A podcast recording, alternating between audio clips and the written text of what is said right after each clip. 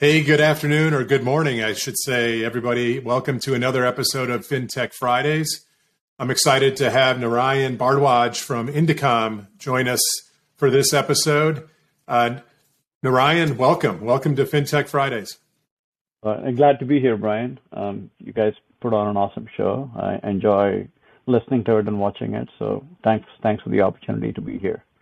Yeah, I'm looking forward to drilling into um, kind of the the loan manufacturing process uh, a little bit and and uh, and really kind of exploring some things that we've kind of done some research on together around kind of this concept of the middle office and helping you know bring some efficiencies. But before we do that, let's uh, let's uh, help our audience get oriented with uh, with yourself individually and personally first, and then we'll talk a little bit about Indecomm. So Narayan, uh, tell us a little bit about your uh, yourself, your experience, kind of um, how long you've been in the industry, things like that.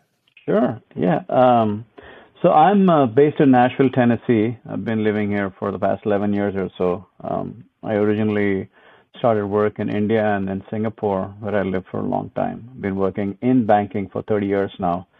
Started with Citi and GE Capital on the technology side when you know, they were big on the consumer side of the business, consumer lending side of the business, worked in global markets, and then eventually moved to uh, mortgages, right, as a more specialized form of secure financing. So I've yeah. been here. I've run a Lowe's company. I've been a part of doc prep companies. Um, my specialization is at the intersection of technology and operations. Um, I'm fundamentally a CPA, so my background is in risk modeling. That's what I started with at Citi. So I think decision systems, um, rules management, operations, and bringing all of that together with the context of technology, right? So that's what I do. Um, because I, I live in Nashville, I love it here. I got I got to ask: Are you a country music fan? No. Much the contrary, I'm a blues music fan, so more Memphis than uh, you know than Nashville. But I'll take right. It. Love it. Yeah. So I'm in I'm in Detroit. Um, you know, we're we're I guess the you know we like to think of ourselves as the the um, of Motown, right? But uh-huh. big rock and roll history. But uh, I enjoy I enjoy Nashville as well. I do like uh, I like all kinds of music. And what's cool about Nashville is you can kind of walk up and down Broadway, and in in about two hours you can hear just about every every kind of music that you oh, can imagine. 100%. Yeah, hundred yeah. percent. And you know, you throw a literally you throw a stone, you find a musician in Nashville, yeah. including one in our home. So.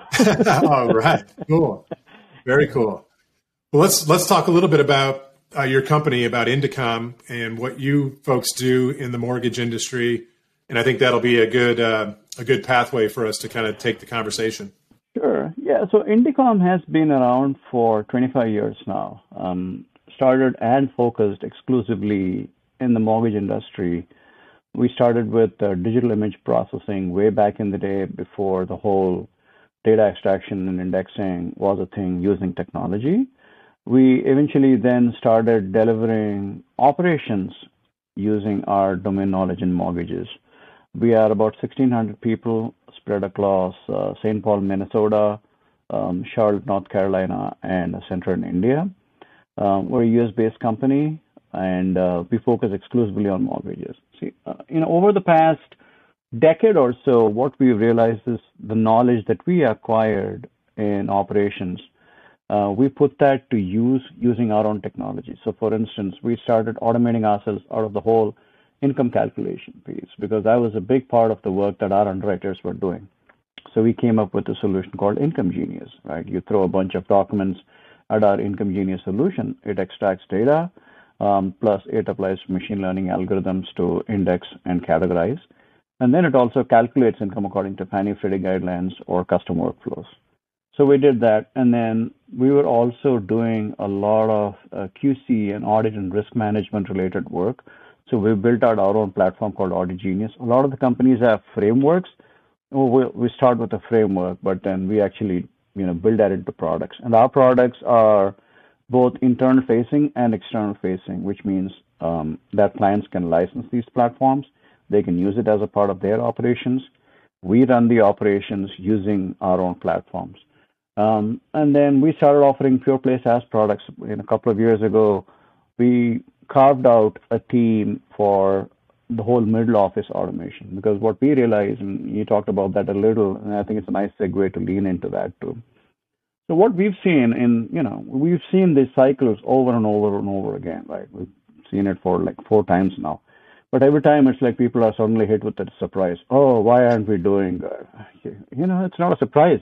You made money when you could, and it's unfortunate because it is the most impacted industry in, in, in any macro situation, right? So interest rate, it's so closely tied to it. So it's not a surprise. But I think what happens is in the heat of the moment when the volumes go up, people focus on fulfilling those, getting those out, right?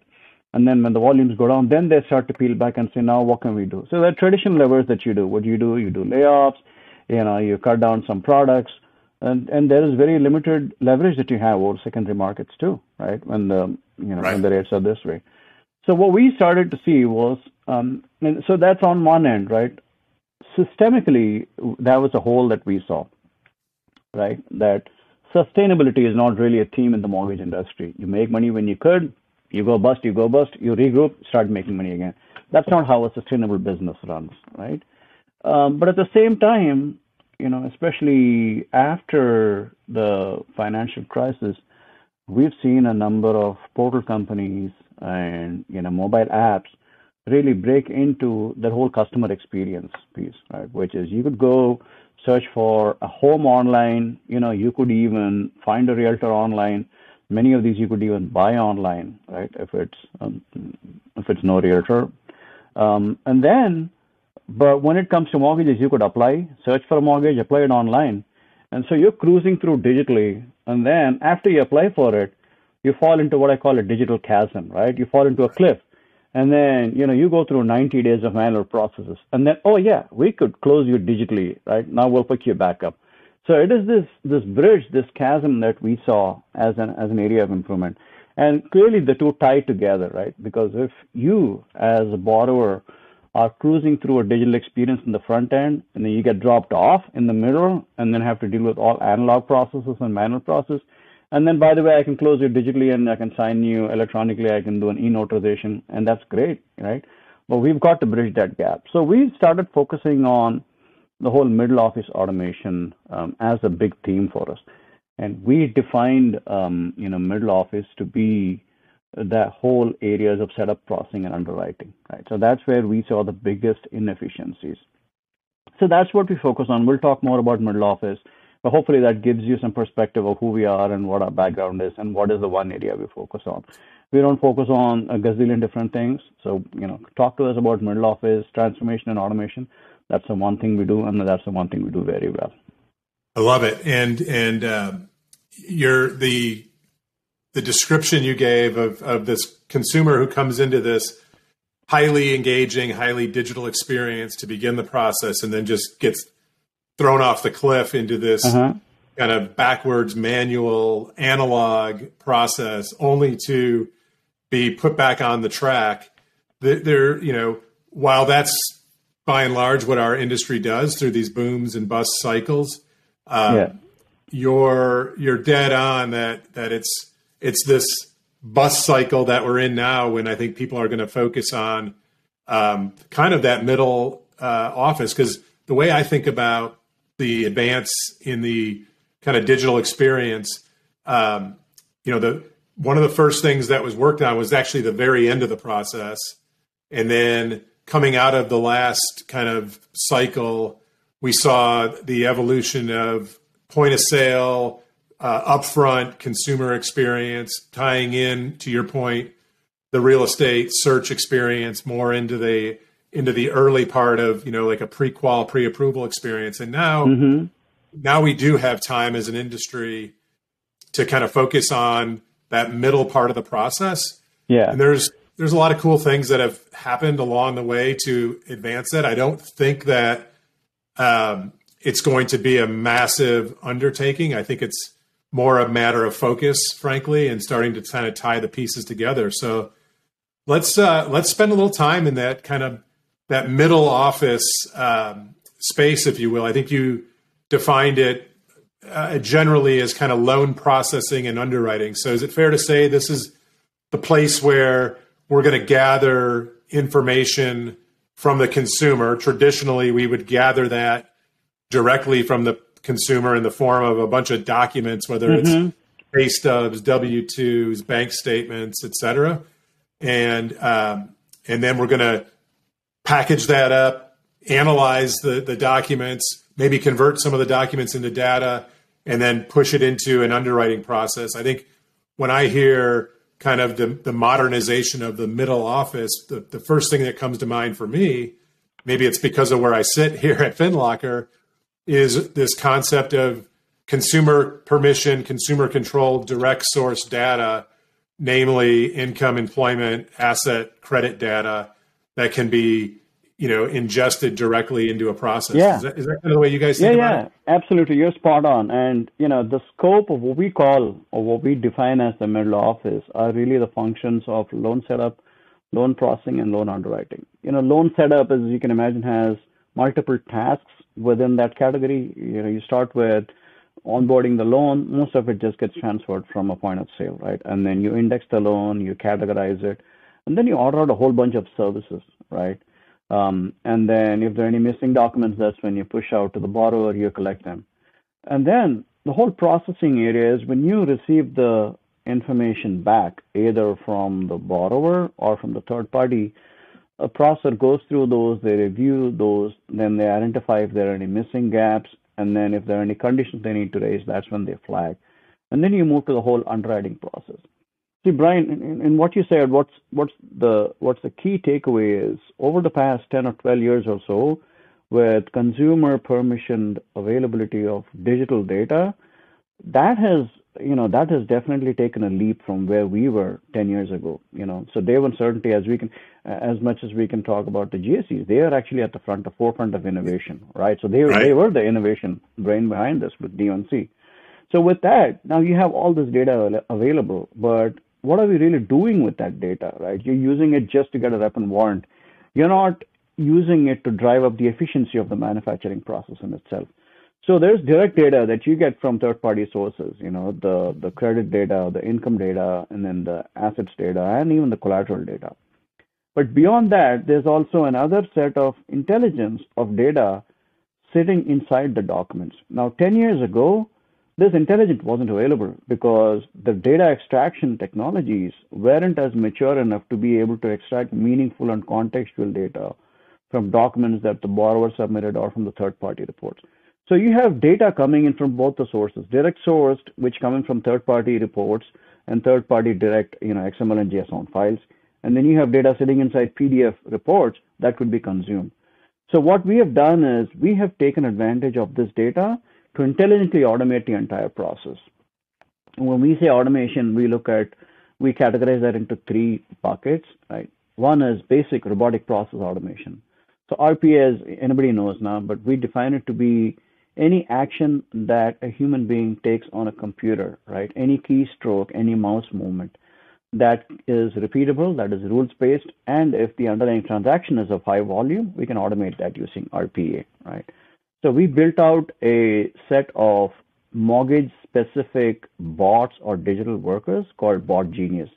So essentially, you know, any rules-based repeatable task services ordering, you know, reviewing reports, most of those are pretty standard. And lenders have no reason to reinvent the wheel every time. As much as every lender thinks their process is unique, you know, you're ordering a flood the same way as the guy next to you. You're reviewing the flood for the same things. You're looking to see if the property address is a match and if the property is in a flood zone.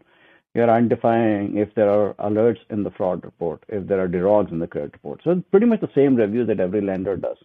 And if you have a finite number of LOS platforms, your navigation pathways are finite too. There could be some customization that lenders may have done, but those are really the outliers, right? So we identified the common navigation pathways for all these, built out these bots. So if lenders want to automate that, you know, we have a bot genius bots running in production, you know, for hundreds of thousands of transactions that basically automate these tasks that human beings don't need to sit and do. So I call it taking the robot out of the human, right? Because, you know, why do you have to have an intelligent, cognitive human being sitting and entering, you know, data, right? So we we've automated that. So once you automate that, you're left with a slightly tasks of slightly higher order of complexity, which are rules based, right? So let's say reviews, a flood review or a fraud review, right? Where you parse through the report, identify some information, flag conditions, we do those. And then the third is truly intelligent automation, where you mash all this data and then you deliver something that's as close to a human intelligence, which is an underwriting decision, right? So we've built out uh, a product called Decision Genius, which is really an evolution of our own products, Income Genius and Audit Genius. We, we were already calculating income according to Fannie Freddie guidelines. And there are four pillars to underwriting. There's credit, there's income, there's assets, and collateral. So, you know, what are the rules that we need to solve for within each of these based on the loan program? So we codified all of that. And we already have all the documents that we've indexed and categorized, and we have the data that we've absorbed from these documents. So we mash everything together and deliver an underwriting decision, right? So the whole concept of middle office automation is across these three phases. You know, robotic process automation, there is intelligent automation, and then there's supervised automation. So with this, you know, you can easily automate over 70% of the tasks in the middle office. And not just that, it's just uh, your front office is in sync with the middle office, right? And the, you know, um, my own experience, I bought investment property, I think about three years ago. I applied with a big bank. I get a needs list on the portal online, and I'm panicking. I said, you know, I've submitted all of this. Why am I getting right. this? So and and you know, and there's a standard email with the processor's name. I call the processor. Says, yeah, don't worry about the portal you know, just call me. Uh, I'll give you the latest list. And I said, why do you right. have the portal? just to submit information.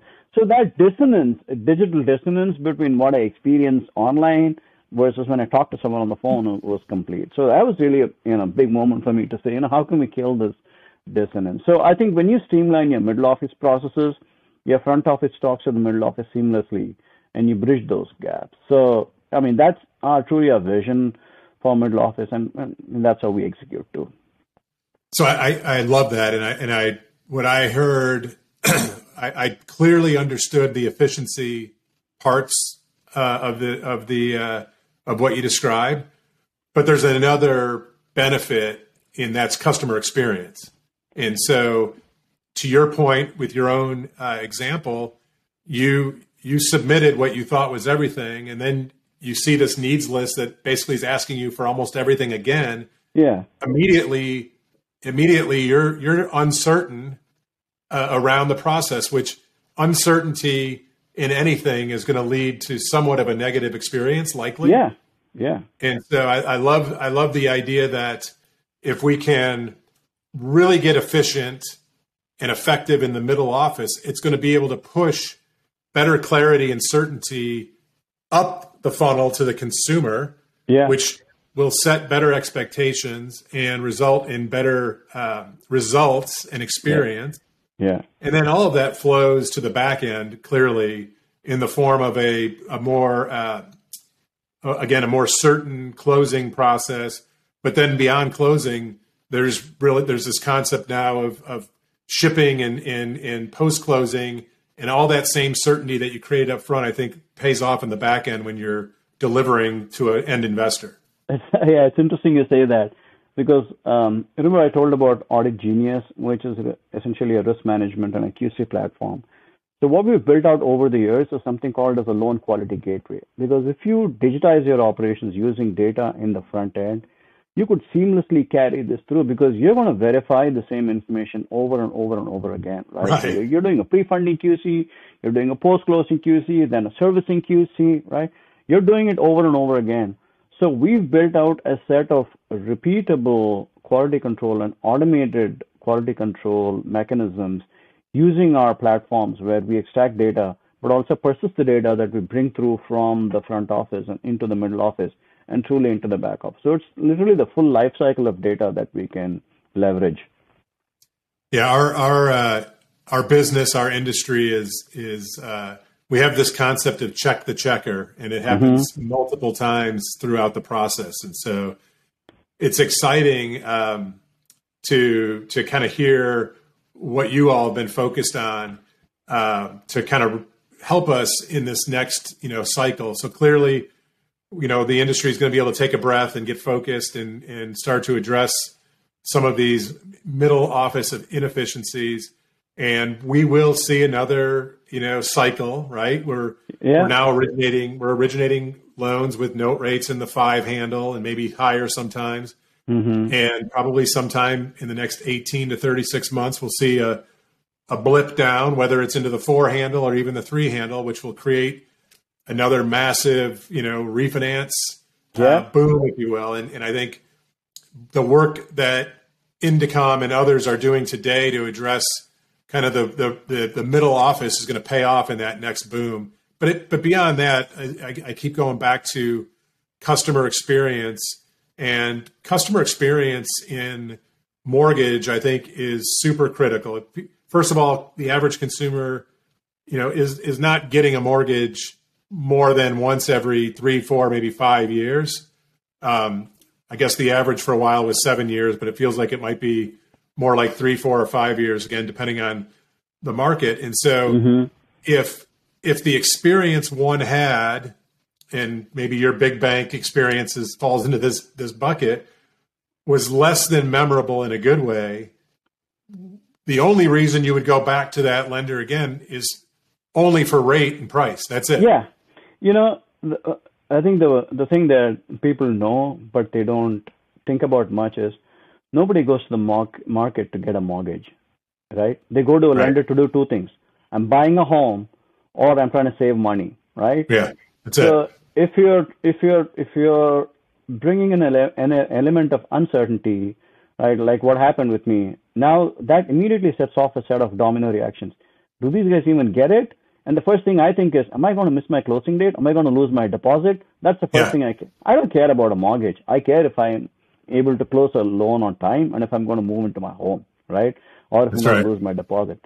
The second thing is if my refi is, you know, refi is going to take 90 days or 120 days, and if at the end of the day, if it doesn't go through, am I still going to be spending more money? Am I not going to be able to save money? So these are critical life stage decisions in the financial life cycle of a borrower, of a consumer, right? Nobody goes to the market to get a mortgage. They either buy a home or they're trying to save money. So if you screw up on this experience, it's very unlikely they're going to come back to you again. And then you wonder, you know, I send out email campaigns or, you know, CRM is great. Why aren't we getting, enough pull throughs? You know, no surprise. There's this chasm. Yeah. Why don't you bridge that and deliver that holistic customer experience? I love it. Yeah. Well, this has been super cool, Narayan. I appreciate uh, you coming on. This is timely, right? This is a timely subject and topic for Indecomm and FinLocker. We recently partnered up on a on a paper that's going to publish yeah. here very soon that really goes into a lot of detail about that middle office. We hope that folks uh, check out the paper. We'll uh, we'll put a link uh, to the to the paper when we publish the the podcast. Uh, but look for it either at Indecomm's website. You can come to FinLocker and check it out. I think it'll probably be published on LinkedIn as well. Mm-hmm. Um, but we're excited to to get that out there for the industry. Yeah, awesome, And Once again, thanks for having me, and I look forward to seeing you in Nashville down for the annual in a couple of months. Absolutely. Thanks again for joining, Narayan. Thanks Thank everybody you, for coming by for another episode of FinTech Fridays. Thank you, Brian. Have a nice.